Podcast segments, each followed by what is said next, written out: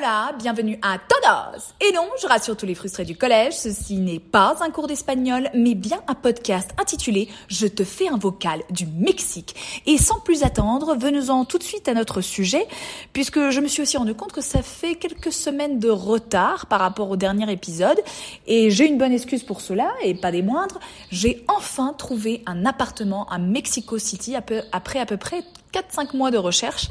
Et euh, j'en suis pas peu fière parce que c'est pas facile de trouver un logement euh, à Mexico City, surtout euh, ces derniers mois. Depuis, souvenez-vous, la dernière fois je vous ai parlé de la présence grandissante d'Américains qui, qui viennent s'installer au Mexique pour travailler à distance. Et donc il y a une vraie concurrence. Moi, à chaque fois que je visitais des appartements, je visitais des appartements avec d'autres Américains en même temps. Donc voilà, on était une petite coloc qui n'avait pas du tout demandé à vivre ensemble, qui visitait des logements. Et puis à la fin, une fois que vous en trouvez un qui vous plaisait, ben, pour euh, déposer un dossier pour que votre dossier soit retenu, ben là aussi c'était c'était pas facile, mais ça y est, ça y est, ça y est, je suis enfin installée. Ça a pris euh, ça a pris un petit peu de temps et c'est pour ça que j'ai pas eu le temps de, de refaire un podcast. Mais aujourd'hui, je reviens parce que ça me donne aussi l'occasion de d'aborder un thème que j'avais pas pu aborder. Qu'est-ce que ça fait d'avoir un chez soi à Mexico City? Eh ben, ça fait qu'il y a pas mal de choses à dire. Euh, déjà, je, pense que et si certaines personnes les personnes qui vivent à Mexico, qui sont déjà allées à Mexico City, vont tout de suite comprendre de quoi je parle. Mais je pense que s'il y a bien une chose absolument indispensable, votre survie en dépend, lorsqu'on vit à Mexico City, c'est avoir un labello bien gras à disposition. Je ne rigole pas. En fait, à Mexico City, dès que vous y arrivez, vous allez très vite voir que vous allez avoir des lèvres gercées comme jamais. Et, et je pense que la seule comparaison qu'on peut avoir, bah, c'est par exemple les lèvres gercées des, des moniteurs de, de ski qu'on voit, qui ont euh, l'équivalent d'un pot entier de crème solaire sur leurs lèvres. Et ben c'est ça qu'il faudrait à Mexico City, parce que vraiment l'association de l'altitude et la chaleur, euh, font en sorte que, que, vous avez les lèvres séchées en permanence. Et donc, vous, vous développez une addiction, vraiment, pour les labellos très gras. Moi, chez moi, j'en ai à peu près partout, répartis. À chaque fois, je le cherche parce que, voilà, les lèvres, ça sèche très, très vite. Donc, on apprend très vite, lorsqu'on vit à Mexico, d'avoir euh, des labellos un peu partout. Euh, ce qui me fait aussi dire qu'on apprend à boire beaucoup, beaucoup, beaucoup d'eau parce que, ben, bien, évidemment, qui dit assèchement des lèvres dit déshydratation. Et puis, alors, c'est un phénomène qui est d'autant plus accru lorsque vous vivez euh, à plus de 2000 mètres d'altitude. Mais du coup, euh, ça m'amène aussi au deuxième thème, disons, qui en rapport avec le fait d'avoir un foyer au Mexique. Eh ben, l'eau n'est pas potable. Et oui, et c'est là que vous vous rendez compte, mais quel quel privilège, quelle belle chose que d'avoir de l'eau potable chez soi. Parce que du coup, quand vous n'avez pas d'eau potable, eh ben, tout est est perturbé. C'est-à-dire de, de l'eau que vous buvez, jusqu'à bah, l'eau avec laquelle vous allez vous brosser les dents. Voilà, donc il faut, il faut développer des systèmes D. À la fois, il faut bah, acheter des, des grosses bonbonnes d'eau euh, au supermarché. Vous essayez aussi, pour éviter d'acheter énormément de bonbonnes, bah, vous essayez de, de faire chauffer l'eau avec laquelle vous allez vous brosser les dents. Donc voilà, c'est voilà, c'est un petit réflexe à avoir lorsqu'on lorsqu'on a lorsqu'on vit à Mexico City. Euh, Troisième élément aussi, je vous balance tout comme ça. Hein, je veux dire, on va pas, on va pas tourner autour du pot, hein, autant que ça soit balancé comme si, euh, comme si vous étiez avec moi. D'ailleurs, j'enregistre actuellement euh, le podcast euh, dans, dans, dans l'appartement dans lequel je suis. et lorsque j'ai emménagé, j'ai demandé, bien sûr, parce que il fait chaud à Mexico City, mais la nuit il fait quand même frais, hein, en raison de l'altitude. J'ai demandé, mais où est le chauffage? À l'agence immobilière, qui m'a un petit peu rionné en me disant, ouais non, no tenemos, on n'a pas, il n'y a pas de chauffage dans les appartements mexicains. Voilà, donc c'est une chose à savoir, pas de chauffage dans les appartements mexicains. Et, euh, euh, et aussi, j'ai remarqué que euh, il n'y avait pas de, de, de, comment dire, les, les, volets et les rideaux à proprement parler, si vous êtes quelqu'un qui a besoin d'avoir vraiment un noir complet pour vous endormir, n'oubliez pas de venir avec euh, un cache pour vos yeux, vraiment. Parce que les, les, les volets ici au Mexique, je trouve, c'est c'est souvent juste un, un, drap qui descend, enfin pas un drap, j'exagère, non, non, mais un espèce de, un bout de tissu solide qui descend, je sais pas comment on appelle ce genre de, ce genre de rideau, mais donc voilà, c'est pas non plus des, des gros rideaux euh, qu'on peut avoir chez nous, euh, qui soit dit en passant sont pas forcément tous bien, hein. je pense qu'on sait déjà tous au moins une fois coincé notre doigt euh, en fermant les, vous voyez les, les, volets là, qui, je sais pas comment on dit là, qui qui se plient un peu et qu'il faut clipser enfin comment dire, qu'il faut plier plusieurs fois sur eux-mêmes. Une fois qu'on les déplie, forcément notre doigt se coince dans l'un d'entre eux. Bref, donc voilà, on n'est pas forcément dans dans le noir complet quand on vit ici et, et ce qui fait que moi je moi je trouve que je dors plutôt très très bien au Mexique. Mais il faut faire attention, euh, voilà, faut, faut, faut essayer d'avoir un appartement où vous pouvez avoir le noir complet. Et surtout, si vous êtes quelqu'un qui a le sommeil léger, essayez, essayez absolument de, de, d'avoir des boules caisses. Vraiment, parce que euh, il y, a des, il y a des bruits tout à fait agréables à Mexico City, c'est vrai. Par exemple, étant donné que c'est une ville où il y a énormément d'arbres. Moi, j'ai jamais vu ça, vraiment. Enfin, c'est, ils font la loi ici, clairement.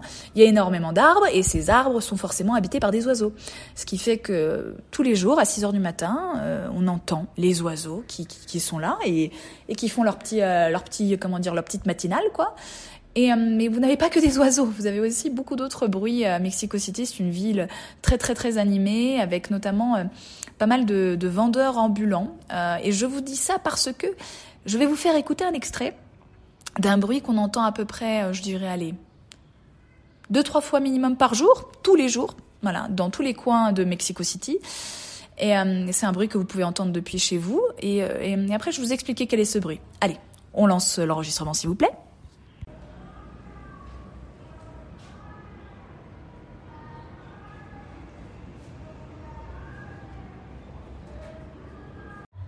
Donc comme je vous le disais, vous venez d'entendre un bruit qu'on entend deux, trois fois par jour, tous les jours à Mexico City. Et alors, l'heure à l'heure à laquelle je vous parle, je suis incapable encore, je ne sais pas comment on appelle ces, ces gens-là, mais en fait, il faut vous représenter, le bruit que vous entendez vient d'une espèce de camionnette qui tourne tous les jours, et euh, dans cette camionnette, il y a en fait un, un enregistrement qui tourne en permanence, c'est la voix d'une petite fille, une voix nasillarde absolument agréable, qui en fait annonce l'arrivée de cette camionnette dans les quartiers pour soit racheter des meubles que des gens ne voudraient plus, ou alors en vendre. Et, et, voilà, et tous les jours vous avez ce bruit, ce qui fait que bon, bah, on s'y fait au bout d'un moment. Euh, et, euh, et, ça me fait dire aussi que euh, c'est pas forcément une chose facile. Enfin, je veux dire, c'est comment dire, c'est un service qui est important au Mexique parce que c'est pas forcément facile de trouver des meubles au Mexique. Enfin, ça l'est, mais disons qu'on se rend compte aussi qu'en France, on a un choix qui est beaucoup plus large. Au Mexique, généralement, c'est soit vous allez à Ikea. Euh, soit vous allez dans des grandes chaînes de magasins qui s'appellent Gaia, mais c'est beaucoup plus cher. Ou alors, généralement, c'est là où vous vous tournez vers des options qui sont euh, qui sont disons beaucoup plus indépendantes. Donc il y a beaucoup de, de, de vendeurs euh, de meubles indépendants à des artisans qui vendent leurs propres meubles dans la rue. Voilà, nous, nous en l'occurrence c'est ce qu'on a fait. On a acheté on a acheté un bureau, on a acheté des petites tables. Euh, c'est beaucoup moins cher et puis c'est un travail artisanal donc c'est toujours intéressant. C'est pas forcément des modèles qu'on peut retrouver en France. Et vous avez aussi voilà ce, ce je sais pas comment on les appelle, hein, c'est incroyable. Hein, tous les jours pourtant on les entend. Le cas de cette petite camionnette qui passe son temps à tourner, qui, qui se propose pour vendre ou racheter vos meubles. Donc voilà, donc il faut se dire que quand on vit au Mexique, ben, euh, même si on donne pas sur la rue, la rue est pas loin. Elle est toujours là quelque part et elle est là avec ses bruits qu'on supporte moins, mais elle est aussi là avec les bruits qu'on adore, comme le, comme le chant des oiseaux à 6 heures du matin si, si vous arrivez à vous rendormir après. Ouais, c'est absolument merveilleux. Euh, Qu'est-ce que je peux dire encore euh, sur, euh, sur le, le fait d'avoir un chez-soi à Mexico? Bah, bah si, si, si, il faut le dire quand même. C'est absolument merveilleux. Euh, J'y vais pas souvent, enfin sauf pour manger, mais mais dans la cuisine, il y a des choses merveilleuses qui se passent. Vous avez accès quand même à des fruits et des légumes d'une qualité qu'on ne retrouve pas en France. Je parle bien entendu de l'avocat. L'avocat, c'est l'avocat ici, il est aussi doux qu'une glace, hmm, une glace très très très crémeuse. Et, et, et c'est juste merveilleux d'avoir des avocats euh, qui sont juste euh, superbement bien garnis. Et du coup, bah, vous développez vite une obsession pour l'avocat. Je, je suis pas encore arrivée au stade où euh, j'en suis lassée. J'espère que je ne serai pas. Mais du coup, c'est euh, dans votre cuisine, vous trouvez des avocats très frais et très bons. Vous retrouvez aussi, mon Dieu, des mangues, mais oh, avec un goût mais divin et un jaune magnifique. Euh, donc voilà, de la papaye aussi. Alors moi, j'arrive toujours pas. La papaye, c'est c'est c'est un fruit que j'essaie de l'apprivoiser en ce moment. Il me regarde, je le regarde, mais je je sais pas quoi en faire. Mais je sais que beaucoup de gens apprécient. Et donc voilà, c'est pour rappeler aussi que au sein d'un chez-soi mexicain, on a accès quand même à des produits absolument incroyables et d'une qualité qu'on retrouve pas forcément en France. Écoutez, voilà, je, je, me rends compte que cet épisode, il est, il est un petit peu plus décousu qu'à la normale. Euh, mais parce qu'aussi, voilà, c'est, j'arrive aussi à la phase où après, je pense que tous les expatriés ressentent ça quand on va dans un autre pays. Il y a toujours cette phase un peu de, de l'émerveillement, puis après la phase, on est un petit peu décontenancé parce que ben c'est là où euh, on se rend compte que ce qu'on pensait du pays, c'était pas c'est pas ça. Euh, on fait vite face en fait à nos propres habitudes culturelles et on doit s'adapter à celles des autres pays. Et puis après, il y a la phase qui au final, je trouve, est un peu plus. Euh, c'est là qu'on rentre dans le dur. C'est la phase où il faut vraiment adapter toute votre vie que vous aviez avant à la vie ici. Et il faut, il faut vivre en fait comme un local. Et c'est là où il faut toujours retrouver bah, qu'est-ce que je prends moi de la vie locale, qu'est-ce que je garde de la mienne.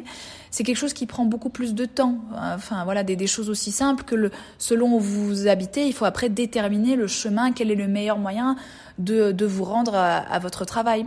Voilà, toutes ces, je pense que ça c'est le, le, passage peut-être qui prend le plus de temps quand on, quand on va à l'étranger et qui, qui aujourd'hui j'arrive je, je, à le comprendre, qui explique pourquoi certaines personnes ne font pas forcément ce pas de partir à l'étranger parce que, euh, même si c'est absolument merveilleux, hein, je, je, suis absolument reconnaissant de ce que je vis, ça demande énormément de, disons, pas de travail, mais de, de patience et de sang-froid, voilà, de patience et de sang-froid, d'accepter que ce à quoi je suis habituée, euh, mon eau potable, euh, mes, mes, mes, petites factures qui se payent très très bien, très très vite, où tout est automatisé, euh, mes transports en commun, euh, voilà, ça demande beaucoup de travail de se rendre compte que ben, ça, il faut que j'accepte de vivre d'une autre manière.